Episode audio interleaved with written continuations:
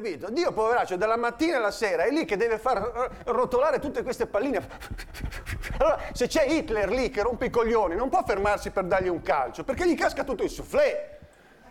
Allora bisogna rendersi conto che il primo comandamento non è comportati bene, sii buono, è muoviti, perché se non ti muovi fai un sabotaggio alla struttura dell'universo.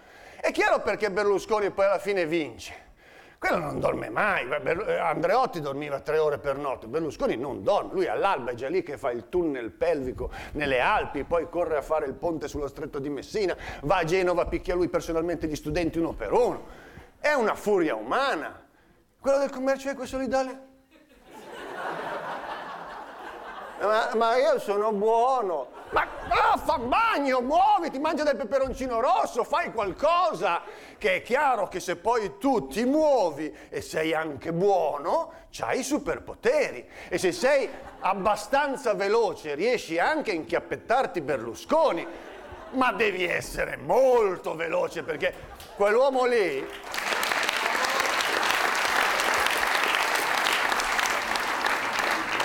Io non so se sia vero che proprio lui è unto dal Signore, ma sicuramente ha fatto dei bagni nella vasellina, perché i giudici sono 10 anni che cercano di prenderlo. È un'anguilla, cioè è una cosa spaventosa.